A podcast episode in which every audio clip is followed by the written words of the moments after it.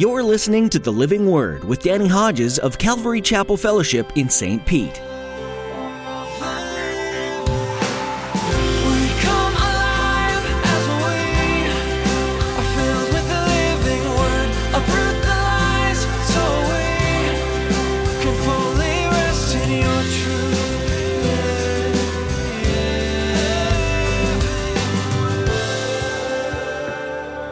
Socrates once said, the unexamined life is not worth living. I read somebody recently that said the unexamined faith is not worth believing. Christians aren't to just have faith. Some people think that. Just have faith. Some Christians innocently sometimes say that. Just have faith. Well, not blind faith. I mean, we got verses like 1 Peter 3:15 that commands Christians to, and I quote, always be ready to give an answer to everyone who asks you to give the reason for the hope that you have. The faith of a Christ follower is faith like a child's. It's not blind. A child doesn't just trust anyone, but a child does trust their father. Pastor Danny reminds us today to be ready to give an answer for the hope that we have, but that answer can be as simple as a child's answer. I have hope because my daddy loves me. I can trust him because I know he has good things planned. I can trust him in even the hard times because I know he's helping me to grow. Don't have a blind faith. Know what it is that you believe and be ready to answer. Now here's Pastor Danny in the book of Hebrews chapter 11 with today's edition of The Living Word. To every nation, for all generations, together in love, we'll move mountains by faith, until all have tasted, seen, and heard the power of the living word. The power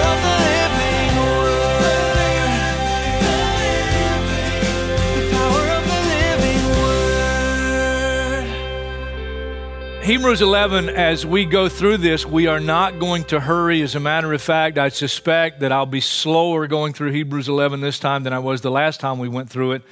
And certainly that's the way we're going to start today, and you'll see that. We're not going to hurry through it. And Hebrews chapter 11 is going to be kind of like a series within a series, if you will, in our study of Hebrews, because while the theme of Hebrews is greater is Jesus, and that's the overall theme of Hebrews, this chapter really focuses on one thing, and that is faith. Faith. This chapter is sometimes been called the Hall of Faith because it's a sample record of men and women throughout history who have responded to God's revelation of himself to them and how they responded to that revelation. And as I thought about it in the last couple of days, in the simplest of definitions, that's what faith really is. It's a person's response to God's revelation of himself in their lives. So look at it with me, verse 1. Now faith is being sure of what we hope for and certain of what we do not see. This is what the ancients were commended for, referring to ancients in history who responded to God by faith. And many of them, you'll hear their names and learn about their lives as we study this tremendous chapter. Now, jump down, if you will, one verse, verse 6. And without faith, it is impossible to please God because anyone who comes to him must believe that he exists. It starts there. If you don't believe he exists, how are you going to respond in faith? Believe that he exists and that he rewards those who earnestly seek him. Now, you could summarize that by saying when we respond correctly to just the revelation of God's existence, and then because we know who exists, we seek him. Then as we seek him, he says, I'll reward those who seek me. Now, there's a lot of ways he rewards us from seeking him. But one of the ways he rewards us is he reveals more of himself to us. Okay? Jeremiah 29:13. Let me read it for you. Jeremiah 29:13. You will seek me and find me when you seek me with all your heart. And there's a lot of verses that say similar things. And the idea is, here's God, and he's revealed himself. And if we will respond to the revelation that he exists, he'll give us more revelation, and we will be rewarded. And one of the ways we'll be rewarded is he will reveal more of himself to us. Now back, verse 3, and that's the last verse we read this morning. Verse 3, By faith, we understand that the universe was formed at God's command, so that what is seen was not made out of what was visible. I'm going to read it one more time. By faith, we understand that the universe was formed at God's command, so that what is seen was not made out of what was visible. It all starts with the revelation of God's existence. Now, I'm going to leave the text. You can go with me if you like. You ought to be able to find the passage I'm going to read from. You just go all the way back to the first book in the Bible. Go back to the first book in your Bible. If this is not the first book in your Bible, you might want to consider talking to a pastor and looking for a different Bible. Genesis, the book of beginnings. Here's how it goes. Verse 1, in the beginning, God created the heavens and the earth. Now the earth was formless and empty. Darkness was over the surface of the deep. And the Spirit of God was hovering over the waters. And God said, God spoke, let there be light. And there was light. Now the most fascinating thing about that statement is this is before the sun, moon, and stars were created. I don't have time to go there. Maybe we'll come back at some point. God saw that the light was good, and He separated the light from the darkness. God called the light day, and the darkness He called night. So first thing He does, He brings light into darkness. And there was evening, and there was morning the first day. And God said, let there be an expanse between the waters to separate water from water. So God made the expanse and separated the water under the expanse from the water above it. And it was so. God called the expanse sky. And there was evening, and there was morning the second day. Now, I'm going to read the whole account. Verse 9, and God said, let the water under the sky be gathered to one place, and let dry ground appear. And it was so. God called the dry ground land. And the gathered waters He called seas. And God saw that it was good. And then God said, let the land produce vegetation, seed-bearing plants and trees on the land that bear fruit with seed in it, according to their various kinds. And it was so. The land produced vegetation, plants bearing seed according to their kinds, and trees bearing fruit with seed in it according to their kinds. And God saw that it was good. And there was evening and there was morning the third day. And God said, let there be lights in the expanse of the sky to separate the day from the night, and let them serve as signs to mark seasons and days and years, and let them be lights in the expanse of the sky to give light on the earth. And it was so. God made two great lights, the greater light to govern the day and the lesser light to govern the night. I love this next little statement. He also made the stars. Simple.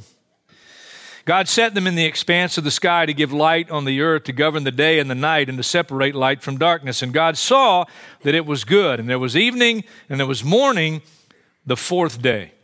And God said, let the water teem with living creatures, and let birds fly above the earth across the expanse of the sky. So God created the great sea creatures and every living and moving thing with which the water teems. Hallelujah. According to their kinds. And every winged bird according to its kind. And God saw that it was good. And God blessed them and said, be fruitful and increase in number, and fill the water in the seas, and let the birds increase on the earth. And there was evening, and there was morning the fifth day. And God said, let the land produce living creatures according to their kinds, livestock, creatures that move along the ground, and wild animals, each according to its kind. And it was so. God made the wild animals according to their kinds, the livestock according to their kinds, and all the creatures that move along the ground according to their kinds. And God saw that it was good. And I hope you'll appreciate where we're at now in the account, verse 26. And God then said, let us make man in our image, in our likeness, and let them rule over the fish of the sea and the birds of the air, over the livestock, over all the earth, and over all the creatures that move along the ground.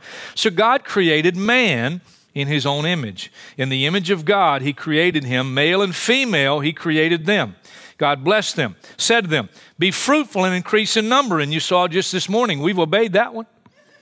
Fill the earth and subdue it. Rule over the fish of the sea and the birds of the air, and over every living thing, living creature that moves on the ground. Then God said, I give you every seed-bearing plant on the face of the whole earth, every tree that has fruit with seed in it, they'll be yours for food. So all the beasts of the earth and all the birds of the air and all the creatures that move on the ground, everything that has the breath of life in it, I give every green plant for food. And it was so. And God saw all that He had made, and it was very good. And there was evening and morning, the sixth day. And you say, well, how in the world did God do all that in 6 days? He's God. 4 more verses. Thus the heavens and the earth were completed in all their vast array. And by the 7th day, God had finished the work he had been doing. So on the 7th day, he rested from all his work. And God blessed the 7th day and made it holy, because on it he rested from all the work of creating that he had done. Contrary to popular opinion, God doesn't want anybody to have what someone is termed as blind faith. Blind faith. Did you know that? God's not into that. God doesn't want anybody to have blind faith. I read that account, I believe it, but I don't believe it because of blind faith. I believe it because of evidence. Socrates once said, the unexamined life is not worth living. I read somebody recently that said, the unexamined faith is not worth believing. Christians aren't to just have faith. Some people think that. Just have faith. Some Christians innocently sometimes say that. Just have faith. Well, not blind faith. I mean, we got verses like 1 Peter 3:15 that commands Christians to, and I quote, always be ready to give an answer to everyone who asks you to give the reason for the hope that you have.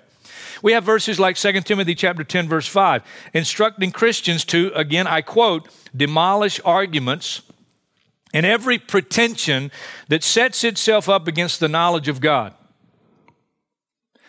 Somebody said, I think rightly so, Christians don't get brownie points for being stupid. I'll give you one more, recorded for us in Matthew 22, verse 37, but it's an Old Testament passage from Deuteronomy. Love the Lord your God with all your heart, with all your soul, with all your mind. The fourth one is all your strength, but there he just included those three. All your mind, engage your mind. Now, God doesn't want anybody to have blind faith. At the same time, faith should be based on truth. Now, let me take just a couple of minutes on this because it's important. Because there are a lot of statements out there about truth. I hope you understand that false ideas about truth lead to false ideas about life. Okay? False ideas about truth lead to false ideas about life. One of the statements that you might hear out there is this. Here it is. All truth is relative. Now, if you hear somebody say that, here's the question you want to ask them, all right? Is that a relative truth? Come on, put your mind in gear here. There's a sister statement to that. It's this. There are no absolutes. The question you want to ask somebody that makes that statement is, are you absolutely sure? These are called self-defeating statements. Then there are those who say, there's no such thing as truth. Remember last week we looked briefly at Pilate's encounter with Jesus? Pilate said, what is truth? Well, truth was speaking to him. Truth was embodied before him. Jesus, I am the way, the truth, and the life. What is truth? And if somebody says, there's no such thing as truth, here's the question. Is that true? You see, it's a self-defeating statement. I'll give you one more. You can't know anything for sure. You got it, don't you? You know what to say. Are you sure? Are you sure? Self-defeating statements. Here's the deal. Listen. Listen carefully. Truth is discovered, not invented. You don't invent truth. Truth stands alone. Truth is truth. Truth is transcultural. I'll give you a simple example. 2 + 2 = 4. That's true on this side of the planet. That's true on the other side of the planet. That's true on the other side of the galaxy. Truth is transcultural. Here. You got me here. Listen. Truth is unchanging. Truth is unchanging.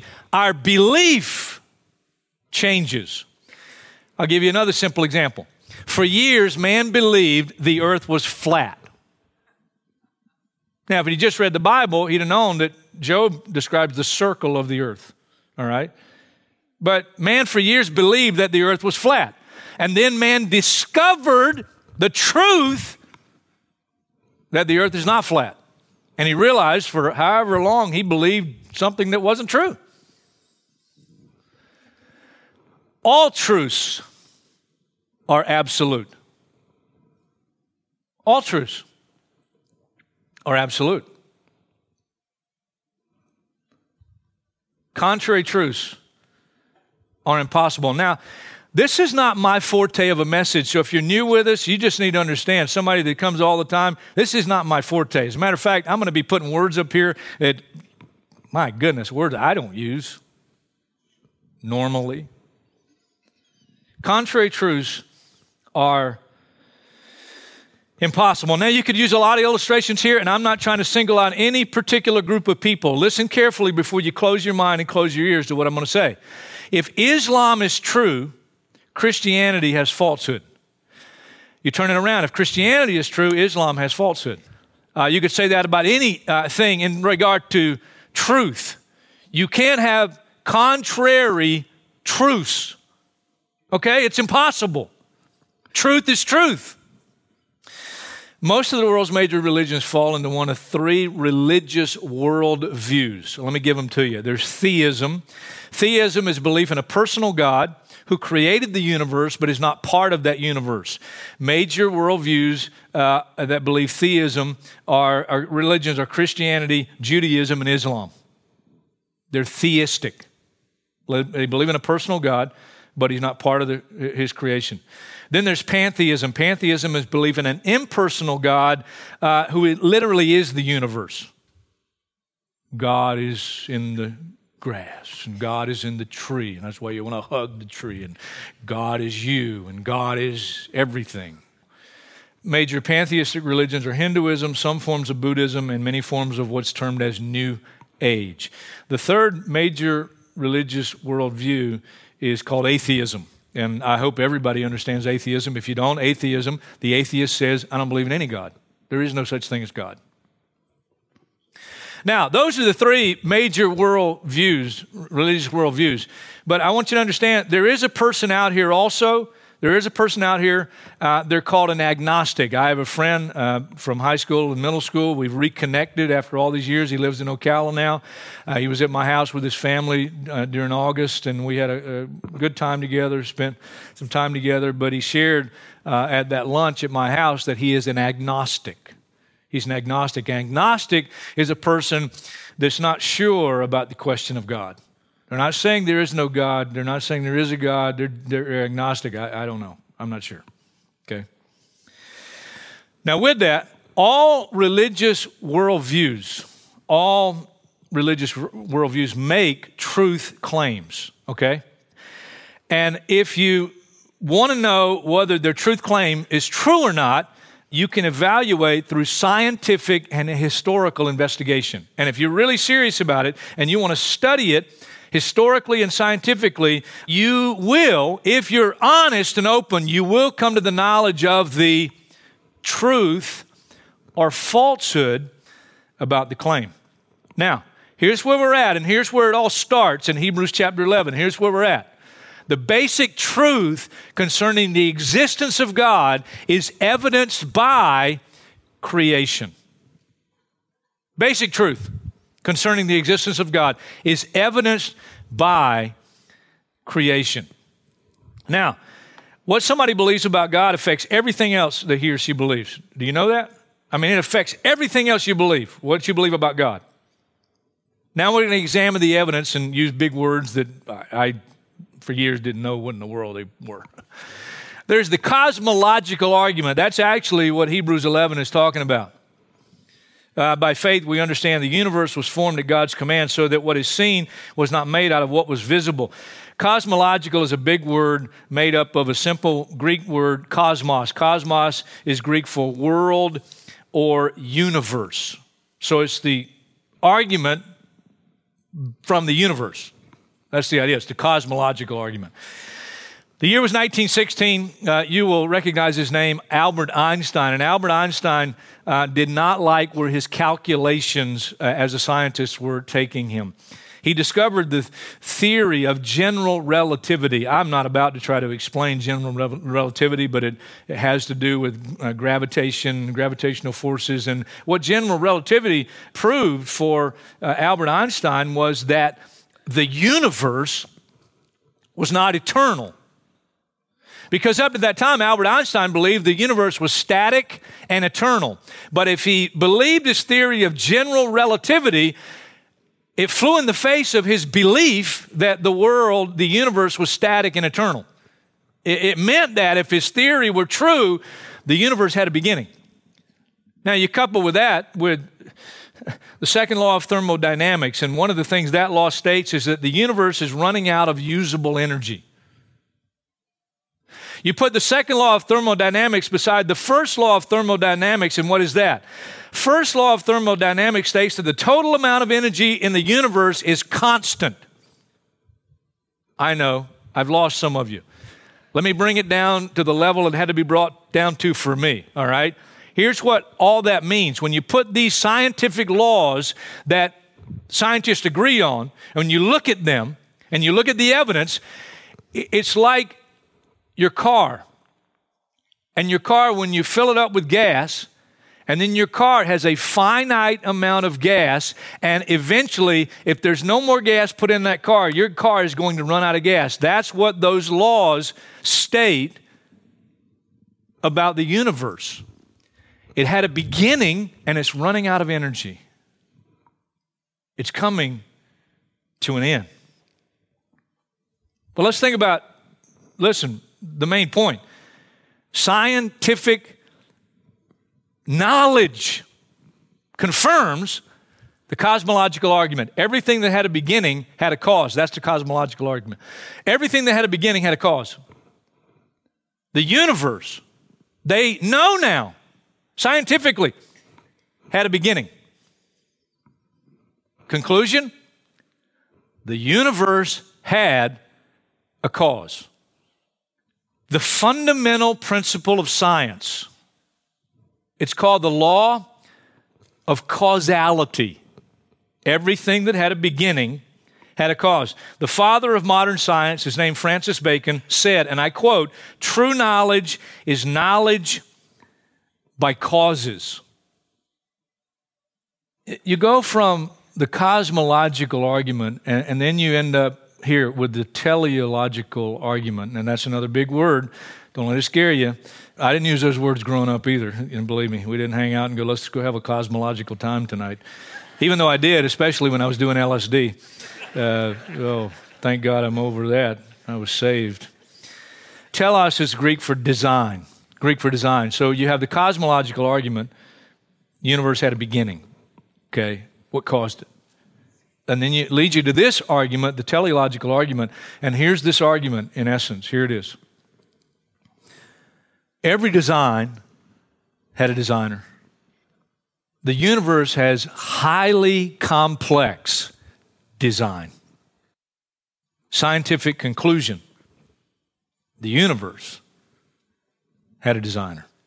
Isaac Newton said this, "This most beautiful system of the sun, planets, and comets could only proceed from the counsel and dominion of an intelligent and powerful being." Isaac Newton. Do you appreciate where you live? I'm not talking about Florida. I'm talking about the planet we live on. I hope you'll appreciate more after you leave this church service where we live and the fact that we're able to survive. Because we live on planet Earth, and planet Earth is a tiny, tiny dot of an oasis in the midst of a hostile cosmic environment.